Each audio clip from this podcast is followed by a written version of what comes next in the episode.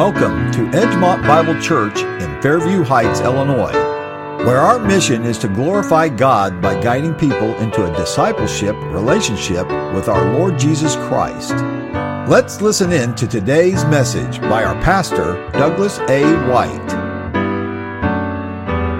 We're going to be in Revelation chapter 12 today. So if you'd like to turn there, that would be just great. Last week, we read in Revelation chapter 11 the greatest message that heaven and earth has been waiting for. As a matter of fact, from the time of the fall, whether that's the fall of man or the fall of the angels, doesn't matter. From the time of those falls, and I guess I'll say it plural, from the time of those falls, the hope has been that God would restore the kingdom of God. The prayers have been that God would restore the kingdom of God. Jesus taught us to pray, Thy kingdom come, Thy will be done on earth as it is in heaven. It's been the longing of people that the kingdom of God would finally be restored to its proper relationship. Because of the usurpation that taken place earlier by Satan, the one we call Satan, the, the, the serpent, the, whatever the term we like to use for that one, right after that usurpation took place, and he made it clear that by his recruitment, by his merchandising of himself, by his, if you can, marketing plan, he would win the nations to himself. He did. What we saw last week was the greatest message ever proclaimed that the kingdom of this world has become the kingdom of our Christ and his Lord, uh, our Lord and his Christ. I know that doesn't sound like much to us, but that was a big deal. That was what the elders had been waiting for. That's what all the angels had been waiting for. That's what all the people who know who God is had been waiting for. The one big moment when God was going to finally make that transfer that the Christ is now going to be the King of Kings, the Lord of Lords.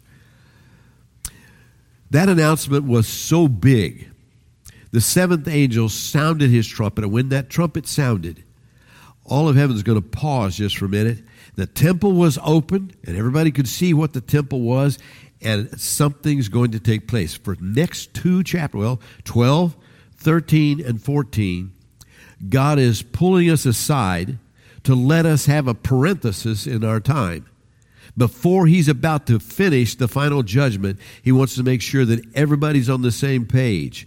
Why am I doing this kingdom thing? Who is the opposition? What is this all about? That's chapters 12, 13, and 14. Remember when we said, don't read the book of Revelation as if it's a chronological fictional book? It's not. It doesn't go chronologically through anything. There are some steps that are chronological, but what we're about to read right now is taking us out of the chronology and it's taking us back to give us the history. It's showing us who is the Antichrist that this thing's about. How did this happen to start with? What's going on? So that's what we're going to get to study for the next few weeks here.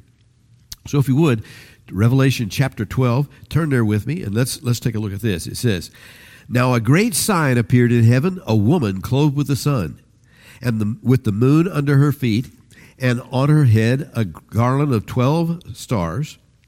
Then, being with child, she cried out in labor and in pain to give birth. And another sign appeared in heaven Behold, a great fiery red dragon, having seven heads and ten horns, and seven diadems on his heads. His tail drew a third of the stars of heaven, and he threw them to the earth. And the dragon stood before the woman who was ready to give birth and to devour her child as soon as it was born. She bore a male child who was to rule all nations with a rod of iron, and her child was caught up to God and his throne. Then the woman fled into the wilderness, where she has a place prepared by God that they should feed her there 1,260 days. Now, kids, if we don't know this history, if we don't know this, then we're going to think that everything is down to our reductionist way of looking at the Bible. Our reductionist way is John 3:16. As soon as we said John 3:16, we don't need any of the rest of the Bible. Because the Bible says that whosoever believes in him would not perish but have everlasting life. That means that if you died tonight having trusted Jesus, you're going to go to heaven. That is the way we have reduced the gospel. You follow where I'm coming from? It's all about that. I, I, I want you to know heaven is a beautiful place. Heaven is a wonderful place, but heaven is not your home. I think I've told you before, I've done many weddings here. And with, with each of those weddings, the people come dressed in street clothes. But they're about to come here and be transformed. They're going to be beautiful. They're going to become handsome. They're going to be people they've not been before in their lives. But they're going to do so in dressing rooms here. So they're going to get off in those dressing rooms. They'll go to those dressing rooms and they'll put on their tuxes here and they'll put on there. And they'll, someone will come in and spray paint them and somebody will come in and fix their hair and do all kinds of things for them to get them looking what they're going to be. Can I tell you something? They're looking for this wedding. They want to see that ceremony. But I got to tell you, that's not what they're hoping for. They love the ceremony. They're always glad to have the ceremony, but I've yet to see a groom who was saying, Man, I hope we have a great ceremony today.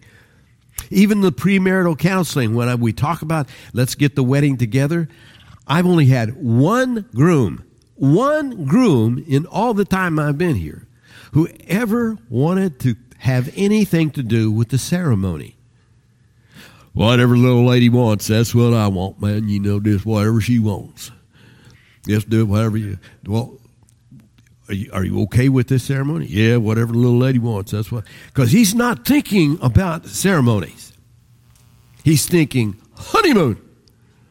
If all where I'm coming from, he's past the ceremony. He's already thinking now, and both of them, if you would, are thinking ahead to what it's going to be like to be married for the next 50 years. They're looking forward to that marriage time because it's the marriage they're looking for. It's not the ceremony, so that's a cool deal. And it sure isn't the dressing room. Let me tell you this heaven is your dressing room. That's where you're going to change your garments. You're coming out of street clothes and you're going into the wedding garments because you're headed to a ceremony. A ceremony that'll be a lot like this one, in which the groom is going to stand and say, I'm so glad you're here, sweetheart. Wait till you see what I got prepared for you. Why? Because we're looking for the marriage, right? We're looking for the years that we're going to be spending here. We're looking for eternity. That's what we're after. So when we reduce the gospel to say, Do you want to go to heaven? That is saying, do you want to go to the dressing room?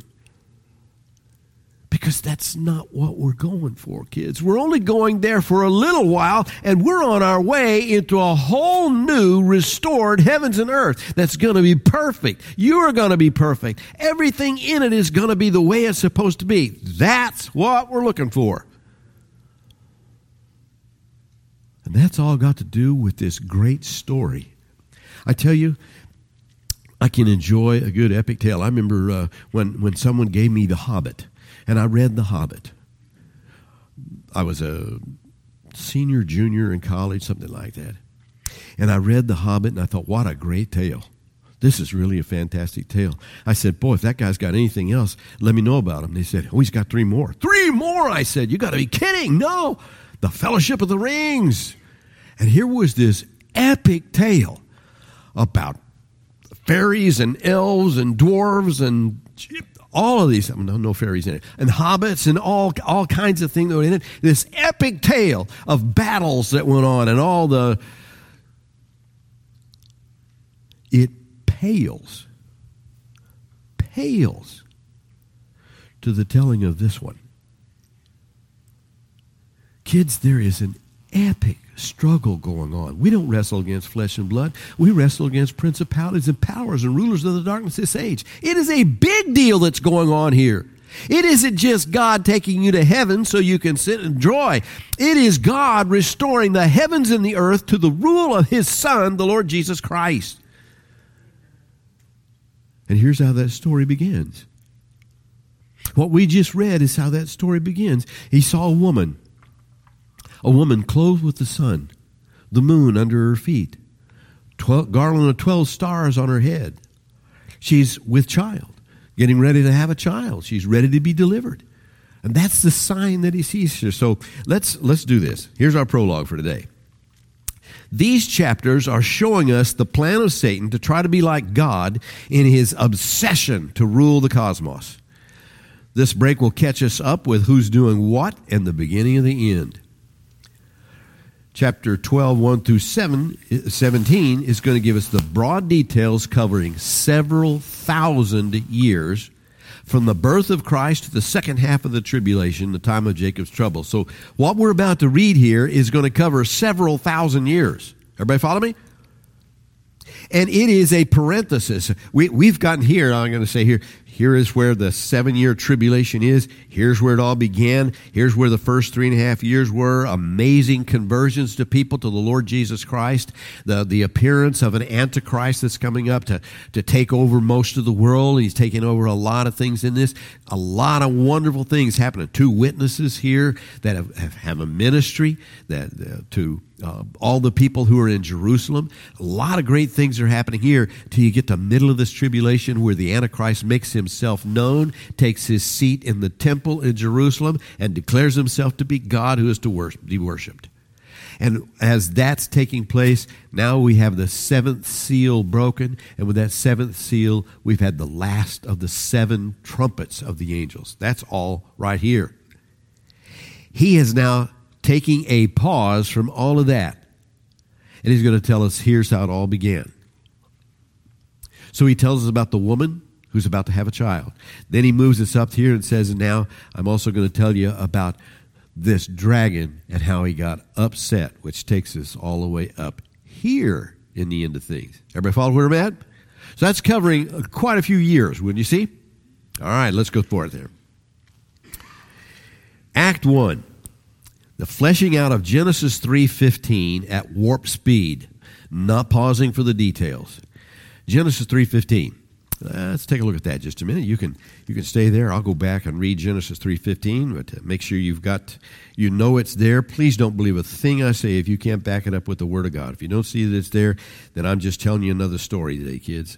We don't need stories. We need truth. Amen. Genesis 3:15 makes this statement and I will put enmity between you. This is what he's saying to the serpent. And I will put enmity between you and the woman, and between your seed and her seed. He shall bruise your head, and you shall bruise his heel. That was a statement that was made to the serpent. So we're, we're seeing now Genesis 3.15 lived out because it's the seed of the woman that's about to be born. And we're going to see what is happening with that one. All right. Let's look at the major characters. Here in this uh, uh, Genesis, or, uh, Revelation 12, we've seen this woman. We're also now going to uh, take a look at the uh, dragon. Let's take a look at verse 3. Another sign appeared in heaven. Behold, a great fiery red dragon having seven heads and ten horns and seven diadems on his head. His tail drew a third of the stars of heaven and threw them to earth. And the dragon stood before the woman who was ready to give birth to devour her child as soon as it was born. She bore a male child who was to rule all the nations with a rod of iron, and her child was caught up to God and his throne. Then the woman fled into the wilderness, where she has a place prepared by God that they should feed her there 1,260 days. So the major characters are a woman, a dragon, and a male child born to the woman. Number two, the minor but important characters. The minor but important characters are the sun, the moon, the 12 stars. Minor but important are the third of the stars of heaven. Minor but important are the nations. And minor but important are the caretakers of refugee Israel. Let's see if I can explain that to you in just a moment. There's a second act in this drama, and it starts with verse 7. So, would you take a look at that second act? Here we go. A war broke out in heaven. Michael and his angels fought with the dragon, and the dragon and his angels fought, but they did not prevail, nor was a place found for them in heaven any longer. So the great dragon was cast out, that serpent of old called the devil and Satan, who deceives the whole world. He was cast to the earth, and his angels were cast out with him. Then I heard a loud voice saying in heaven, now salvation and strength and the kingdom of our God and the power of his Christ have come, for the accuser of our brethren who accused them before our God day and night has been cast down. And they overcame him by the blood of the Lamb, by the word of their testimony, and they did not love their lives to the death. Therefore rejoice, O heavens, and you who dwell in them. Woe to the inhabitants of the earth and the sea, for the devil has come down to you, having great wrath, because he knows that he has a short time. So, major characters in this one are Michael and his angels, Satan and his angels, saints, and the woman. Minor but important characters in this one are the fleeing local Israelis, all, all others who have believed Messiah. Now, that's me telling you what's going on in this passage. We'll, let's break it down now and see if we can show you why we say that's what it is. This first section we're going to call the Messiah, his mother, and the murderer. Messiah, his mother, and the murderer. This, first of all, let's go with the, calling this another great sign. So you just got to, for a moment, let's just see if we can be old John. John is here, and literally, he is old. He's got to be around, what, maybe around 90 years old at this time. So he's watching all of these things take place. He's seeing things people have never seen before. This is God's revelation that he gave to Jesus in order that John or Jesus could give it to John and John could give it to us. So we're reading what John got from Jesus. So this isn't John's clever imagination coming up. This is not his fictional writing. This is what Jesus was allowed to tell him about the future. This is what Jesus was allowed to tell, and he's often telling it in past tense, about what the future is going to be. This is what's going to be happening here. All right, so it's another great sign that he's seeing here. And what he sees is an expectant woman in fantastic clothing. Turn with me to Genesis 37, 9 to 11. Genesis 37, 9 to 11. You ever had any sort of jealousies in your home? You ever had any any child who felt like you treated so and so better than the other? You ever been the Smothers Brothers before? where you know that mom always liked you better. In Genesis 37, we have, uh, make sure I got the correct passage here. Yes. Let's look at uh, verses 9 through 11. Joseph, the younger brother, not the youngest brother, but the younger brother, he has a dream. And they didn't like the first dream he had, so he says this. Then he dreamed still another dream, verse 9 says, and told it to his brothers and said, Look, I have dreamed another dream, and this time the sun, the moon, and the eleven stars bowed down to me. So he told it to his father and his brothers, and his father rebuked him and said to him, What is this dream that you have dreamed? Shall your mother and I have, and your, your brothers indeed come to bow down to the earth before you? And his brothers envied him, but his father kept the matter in mind. What a dream. Now, uh, Jacob obviously understands what the dream means. He sees what the dream is. And he says, Look, son, do you mean that mom and I are going to bow before you with your brothers? You need to stop that. Okay? Now, in this, who's he seeing he is? He's the sun. His wife's the moon, and his brothers are the stars. This is the dream that's going on about the woman that we just read about. This is the fulfillment of that dream. So let's go back to Revelation 12 again, and let's remember this. It says that she's clothed with the sun. Let's take a look at that. In verse 12, yeah, verse 1. Now a great sign appeared in heaven: a woman clothed with the sun, with the, the moon under her feet, and on her um, head was a garland of twelve stars. So let's take a look at that just for a moment. This woman clothed with the sun, since the sun is Israel, and the moon is his mother, and the, the 12 stars are in there now, not 11, but 12 stars, because the 11 stars were bowing before Joseph. Now, we saw that fulfilled, didn't we? Uh, if you know anything about uh, how Israel got down to Egypt, you'll know what this is about. That uh, Joseph got was sent down uh, to Egypt ahead of time by, by means of his brothers betraying him, selling him off as a slave. But he wound up being the one who spared all of them. And yes, all of the family bowed before Joseph because Joseph was the one who could save them. But there was a bigger story to it than that. And that's this story you're about to see here. The, the sun is clothing this woman. The moon is under her feet, so mother and father are together. That's mom and dad of Joseph. But there are 12 stars in that garland. So now even Joseph is bowing before this one. So you've got the 12 stars. This woman is Israel. That's who this woman is. This woman is Israel. And she's ready to be delivered. And she delivers a male child. Let's take a look at what it says about that male child here. Let's uh, uh, go down to uh, verse 5. She bore a male child who was to rule all the nations with a rod of iron, and her child was caught up to God and his throne. Do we know of any male children, or any males who have been born like this, who have um, uh, been caught up to God to heaven? Do we know of any that are supposed to rule the heavens and the earth, or r- rule all the nations? Yeah, we do. Who is that? That's the Lord Jesus Christ. So let's get the picture. Israel, the woman, is giving birth to a Messiah. And that Messiah is going to rule the nations with a rod of iron. And that Messiah was caught up to God.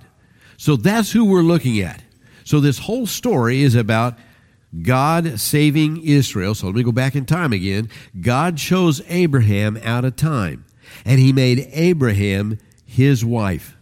He's making Abraham and the Israelites his wife.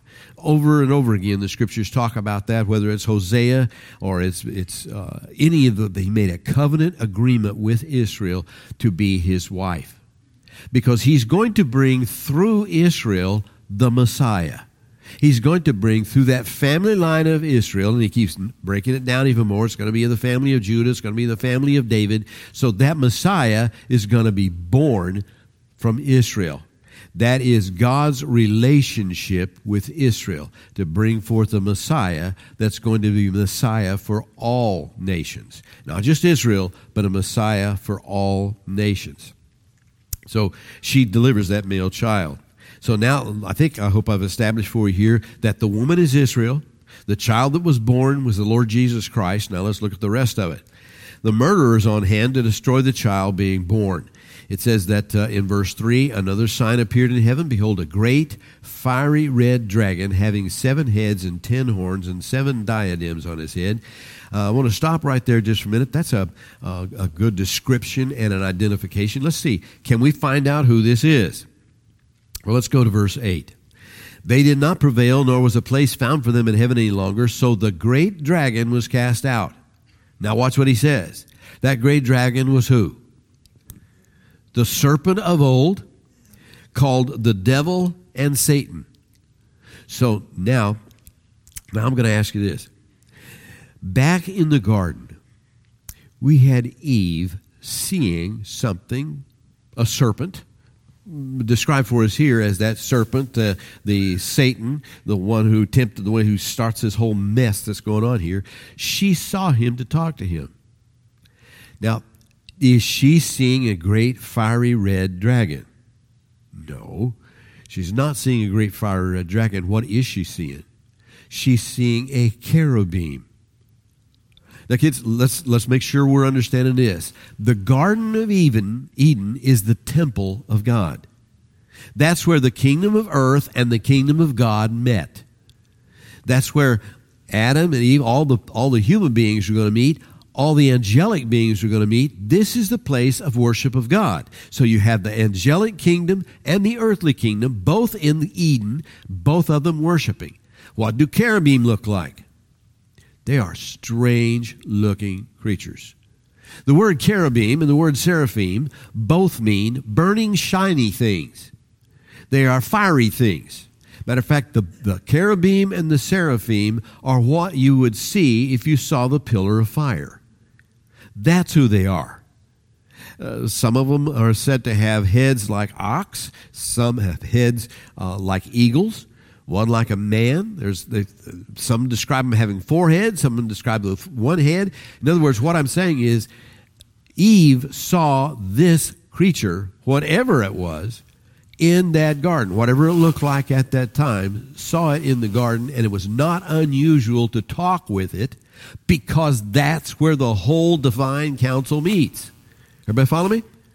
That's God's temple area. That's where the government area is. This is where humans are going to meet. This is where they're going to meet with the cherubim, the, the divine council, the sons of God.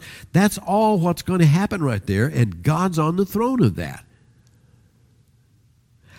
After he falls, his appearance becomes what you're seeing right there because now wickedness is found in his heart, perversion is found in his heart, and that's changing the way he looks. How do you know that when people turn to a wicked way, it changes their appearance?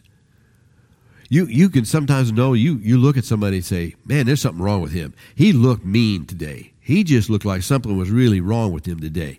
What's in your heart winds up showing up on your face sometimes. And when that happens, you can know this. That's what happened here.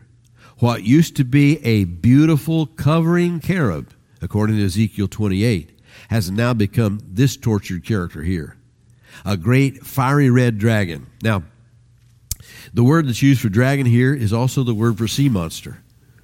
I, I don't know uh, what to, I think uh, the um, isn't the Marvel universe or one of the, one of those universes there that talks and something comes up out of the sea. I always forget the name of that thing, that nasty thing that comes up out of the sea that devours everything, destroys everything. Anybody know it? What is it? Yes. Oh, right. That thing comes up out of the sea. Why? Because people believe that what's in the sea is terrifying. That comes up out of the sea and it devours them. It will kill them. Ultimately, they, they uh, anticipate that there will be a monster coming from the sea that'll just take everybody out. That's the word that's used for this a dragon, a fearful, nasty beast. And it's done so that you will be afraid of him. Now, note he goes on to say great fiery red dragon having seven heads and ten horns and seven diadems on his heads. Now that's, uh, he didn't say crowns this time. He called it diadems this time. Because most of the crowns we've seen up to this point have been called Stephanos.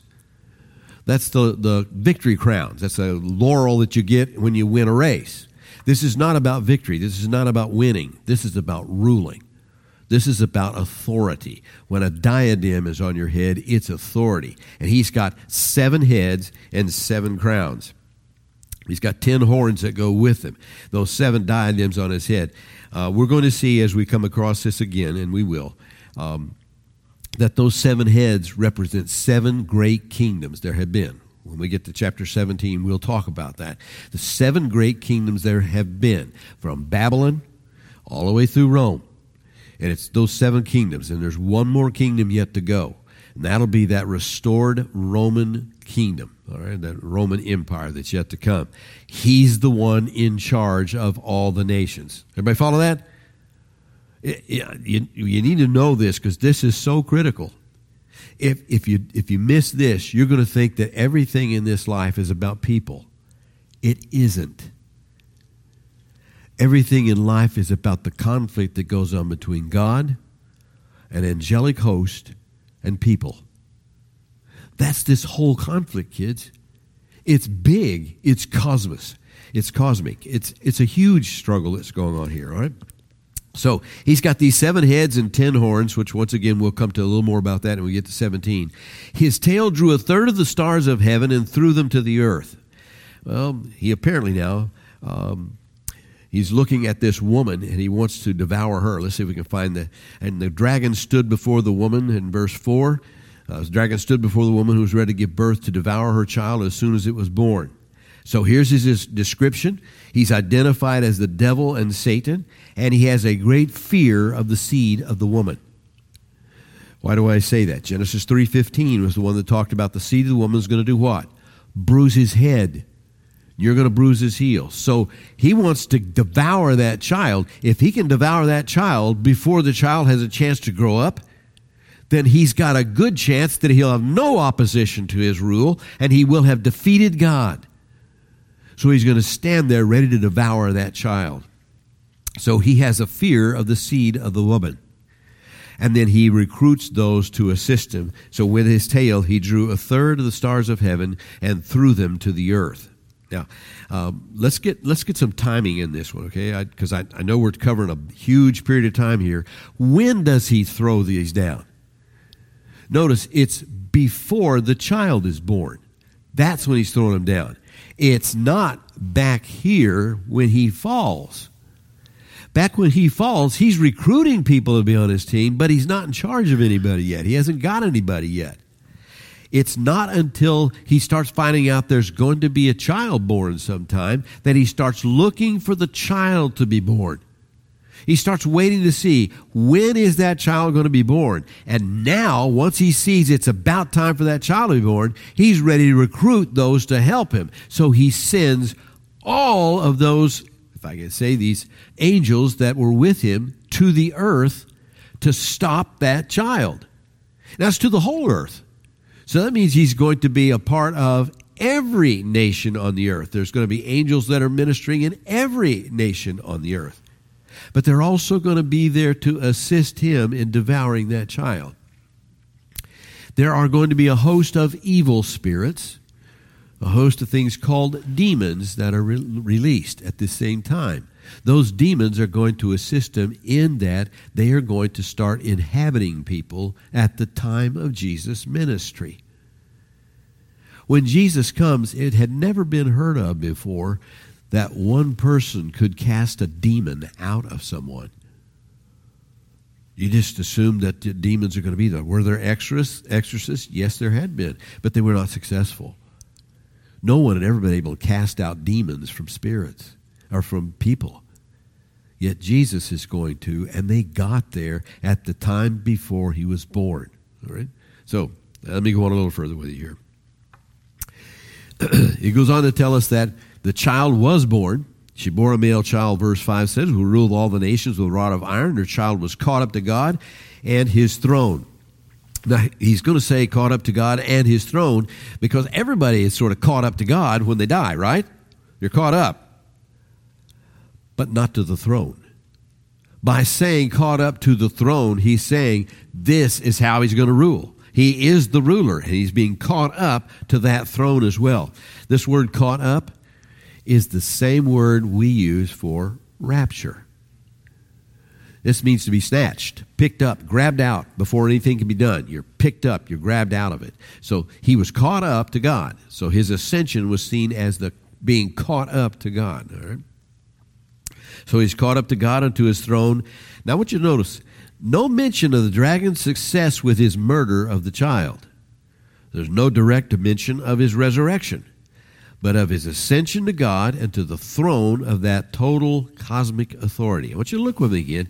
Let's look at verse 5 again. She bore a male child who was to rule all the nations with a rod of iron. But the, uh, the child was crucified on a cross and died and was uh, uh, carried back out of there, resurrected. You see any of that there? Because it's not there. There's no mention of his dying for anyone. There's a mention only of being caught up to God. Why? His death was critical, was it not? It's an important part of the salvation and redemption of it all. But he's not wanting to concern himself with that. He's wanting to see this. This is the authority of who this child was. This child was such an authority, he was caught up to God. He was so pleasing to God, he was caught up to God and to his throne. So God's bringing him out of this life he was in, and he's taking him, putting him on the throne of Almighty God. So, reiterating, you've got all this history right here where you have Israel being prepared, being prepared, being prepared. Then, when the time is right, she is now going to have a child. A child is born. The child then is, we know, crucified, raised again, but we caught up to God and to his throne. And that's where this, this one leaves us. Then it's going to take another gap in time and move us up to here and say, and she fled to the wilderness where she's kept for 1,260 days. She's kept for three and a half years safe after her child is caught up and all that. So we've got a, a, a, span of time here. We'll talk about that in a little while as well. Hang on with me, all right? Let's go to the second act the war, of the boot, and the tantrum. The war, of the boot, and the tantrum. Look, verse 7. The war broke out in heaven. Michael and his angels fought with the dragon, and the dragon and his angels fought. But they did not prevail, nor was a place found for them in heaven any longer. So the great dragon was cast out, that serpent of old, called the devil and Satan, who deceives the whole world. He was cast to the earth, and his angels were cast out with him. All right, now let's follow through with this one. A lot of times when people are talking about um, Satan, here is the way Satan operated. Ezekiel 28 tells us he was the cherub that covered. He was the closest one to the throne of God. So he's the one that's shielding the, the people from seeing God. So he's the cherub that covers. He's over this whole thing. When sin is found in his heart, he's removed from that position. But he's not cast out of heaven. He's removed from that position and he assumes a position on earth because of his temptation of man and man's willingness to give in to him. Everybody see that? So he's not cast out of heaven. He's matter of fact, he's going to remain in heaven accusing the brethren day and night. He just can't be the covering cherub anymore. He's lost his position with God. Everybody with me on this? So now that he's lost that position and he still has the right to come back and talk to God and accuse God. Matter of fact, you remember in the book of Job, he comes back. He has to give an account of himself to God. Where you been? Traveling up and down the face of the earth. Why? Because that's where he's got his habitation. In the New Testament, he's known as the prince of the power of the air. He's known as the God of this age because he's in charge of the nations of the earth. Now, I'll take this back again so nobody trips themselves up. But when this war breaks out, he is now cast out of heaven. He's not going to accuse anyone anymore. Why? Because his time is up. He's had all of this time from the time of the beginning up to right in here. Matter of fact, if I can take this little time right here and zip it up, put it over here, now I'm back to the seven years. This thing is happening in the middle of the tribulation. That's when he falls from heaven. That's when he loses the war. Turn with me just for a moment to Daniel chapter 12. Daniel chapter 12.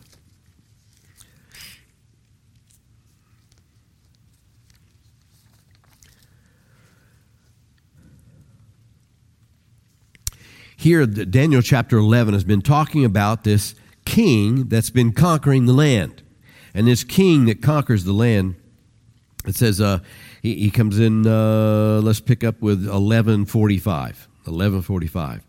And he shall plant the tents of his palace between the seas and the glorious holy mountain, yet he shall come to his end, and no one will help him. So he's going to be, he's in the promised land right now. So the last thing Satan's um, emissary, the Antichrist, is going to do is come in and inhabit Israel. Now, watch what happens. Chapter 12, verse 1.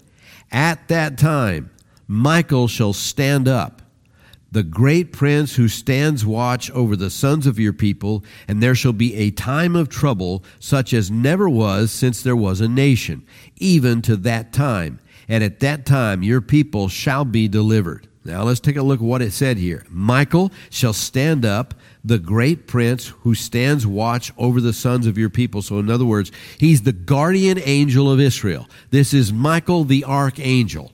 And Michael the archangel is standing up just as this Antichrist has now come in and declared himself to be God. Once he's declared himself to be God, Michael stands up, and now there's a war. Michael and all his angels are fighting against uh, Satan and all of his angels. I'd like to see that war, wouldn't you? That's amazing to me. I, I don't think we've got any computer generated things that can come up with a war like this one. This is going to be some fantastic war. I don't know how you uh, injure or wound an angel. Uh, years ago, Frank Peretti wrote a, a, series of book called This Present Darkness, and he had angels fighting back and forth and that sort of thing. Great stuff, um, fictional, but great stuff. That's the war that's going to go on there. And Satan this time does not win. He is cast down from that. And when he's cast down, he is coming down to be in the Antichrist. He's going to take over the Antichrist. The Antichrist now is just uh, more or less a shell. He is now fully occupied by this one, this dragon with the seven heads and all of that. All right. So Michael's standing up. He's going to take care of him at that time, and there he's going to take care of Israel. So it's Michael who's going to take care of Israel. So let's go back to Revelation 12 once again. It says in verse 7 the war broke out in heaven. Michael and his angels fought with the dragon, and the dragon and his angels fought, but they did not prevail, nor was a place found for them in heaven any longer. So the great dragon was cast out, that serpent of old called Devil and the Satan, who deceives the whole world. He was cast to the earth, his angels were cast out with him, and he's coming down in a rage. Now, watch what it says here. Then I heard a loud voice saying in heaven, Now salvation and strength and the kingdom of our God and the power of his Christ have come, for the accuser of our brethren who accused them before our God day and night has been cast down. And they overcame him by the blood of the Lamb and by the word of their testimony, and they did not love their lives unto the death. Therefore, rejoice, O heavens, and you who dwell in them. Woe to the inhabitants of the earth and the sea, for the devil has come down to you, having great wrath, because he knows that he has a short time. So let's get the picture. As long as he was in heaven, as long as he was able to get to the throne, he could accuse the brethren day and night, and the brethren were usually wrong. There was good reason to accuse the brethren. He accuses us of doing things the wrong way. That's why you have an advocate in heaven. That's why you have an attorney in heaven. Have you ever said, I'm going to the store. I'm going to go outside and do this. Next year we're going to do this. You ever said anything like that? Did you realize you're declaring your sovereignty? Did you realize you're saying what a cool guy you are, that you know exactly what you're going to be able to do in the next 20 minutes? Do you realize that when you're making those statements, you, you are showing yourself to be in charge of your entire schedule? Let me ask you something. Did you know you're not? That's why James told us don't say, this year, next year, we'll do thus and such. You say it this way Lord willing, we'll do thus and such. If the Lord keeps me alive, I'll do such and such. My plan is to do this, but God can change my plans. Do you realize how easy it is for an adversary just simply stand up and say, I want to declare the sovereignty of Doug White. He believes himself to be God. He now just declared that he's going to do thus and such. He's going to go to Israel. He's going to do what? I declared that. And he is wrong. He has defied the mighty God. He's right. I did. And I didn't even think to say, Lord willing. I didn't even stop to think, I'm really not in charge of things. I did exactly what I wanted to do, assuming that I'm boss. What would I have to be able to say to him who makes such a statement to me? Who accuses me of that? Zero. I just have to say, I did. Until your advocate, until your defense attorney stands up and says, Father, this is mine. I've paid for him. What he did was wrong. I paid for that. And the father says, not guilty. That's what it means to have an accuser day and night. When he's cast down kids, there's nobody to say that anymore. nobody to say that anymore. Can you see why heaven's going to go, yes, yes, yes. he's gone. We had to listen to this tribe all the time. We had to listen to this madness, and now God has finally stood up and God has booted him out. He's gone. Rejoice, heavens. And then, woe to you on earth. Oh, because he's coming down mad. And he's planning to take some people out. He's going after Israel, first of all. Now, do you understand why it said, when you see this abomination of desolation take place, if you are in Jerusalem, get out! Don't pack. Don't go back to see where anybody else is. Get out of there. Why? Because he's coming down with great rage. And he's ready to take out any of God's believing family that's found in Jerusalem. He's going to be searching all over the earth to find anybody who is a believer in the Lord Jesus Christ. That's what this is about. That's what this rage is about.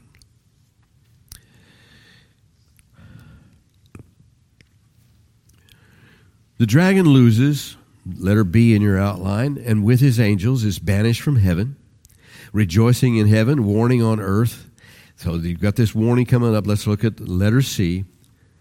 He says that the how they overcame him. It says, uh, let's see, uh, now salvation and strength in the kingdom of our God. Verse 10, kingdom of Christ have come. The accuser of our brethren who accused them before our God day and night and been cast down. And they overcame him by the blood of the Lamb and by the word of their testimony, and they did not love their lives to the death. Kids, do you hear what that just said? How did they overcome him? By being good people? By voting the right way? By making sure they stood for the right principles? No. They overcome him by the blood of the Lamb, by the word of their testimony. When it comes right down to this, kids, here's the last thing you got left. I believe that Jesus is the Christ, the Son of the living God. That's what you got left. That's your plea. You can't plead, but I've been a pretty good old guy. I've been really trying hard. No, that's not what ever saved you. It's not what lost you. What has saved you has been your testimony of faith in Jesus the Christ, the Son of the living God. He had to make it that way, kids, or he would have no one with him. He had to do that himself. He had to be your salvation, or you wouldn't be saved. All right. Letter D, you have one mad, defeated dragon. He's full of rage and he takes it out on the woman he didn't defeat earlier. Look, it says, verse 13, And when the dragon saw that he had been cast to the earth, he persecuted the woman who gave birth to the male child. But the woman was given two wings of a great eagle that she might fly into the wilderness to her place, where she is nourished for a time, times and a half time. That's three and a half years. That's the same as 1,260 days from the presence of the serpent. So the serpent spewed water out of his mouth like a flood after the woman, that he might cause her to be carried away by the flood. But the earth helped the woman, and the earth opened its mouth and swallowed up the flood which the dragon had spewed out of his mouth. And the dragon was enraged with the woman, and he went to make war with the rest of her offspring who keep the commandments of God and have the testimony of Jesus Christ. Right here at that point, verse 17, is the outcome of, or is what started Matthew 25, where Jesus Christ has the judgment of the nations goats on one side, sheep on the other. And those nations that get judged, they're judged because of their care for his brethren, for his care for Israel who was fleeing from this rage right here. More about that another time. Today, let's make sure of this. Make sure that it's Jesus you're trusting in, not anything else. Not in what you think you know, not in how good you are, not in any other thing, but this one thing. Christ died for you. That's the blood of his uh, blood of who he is. The testimony is he's the Son of God. He is risen from the dead. That's your testimony. That's what saves you. Nothing else, kids. Father, thank you so much for the Lord Jesus Christ. Thank you for his goodness to us. Thank you for watching over us in the way that you do every day. I ask, Father, for the sake of the Lord Jesus Christ, you'll open our hearts to the truth of the Word of God and give us serious bones, Father, that we think through what exactly is going on in our world and how we need to live in this world. Remove from us, Father, any careless thoughts that really don't accomplish a thing, just vain. And I want to thank you for what you're going to do and the way you're going to do it in Jesus' name. Amen. We hope God has encouraged you with today's message by Pastor White. Thank you for joining us at the Edgemont Bible Church. We'd love to have you visit us if you're ever in the area. For directions, more information, or to support the ministry of Edgemont Bible Church, please go to our website at edgemontbiblechurch.org. That's Edgemont Bible Church, all one word, dot .org. You can also follow us on Facebook at Edgemont Bible Church, where the Sunday morning message is broadcast live.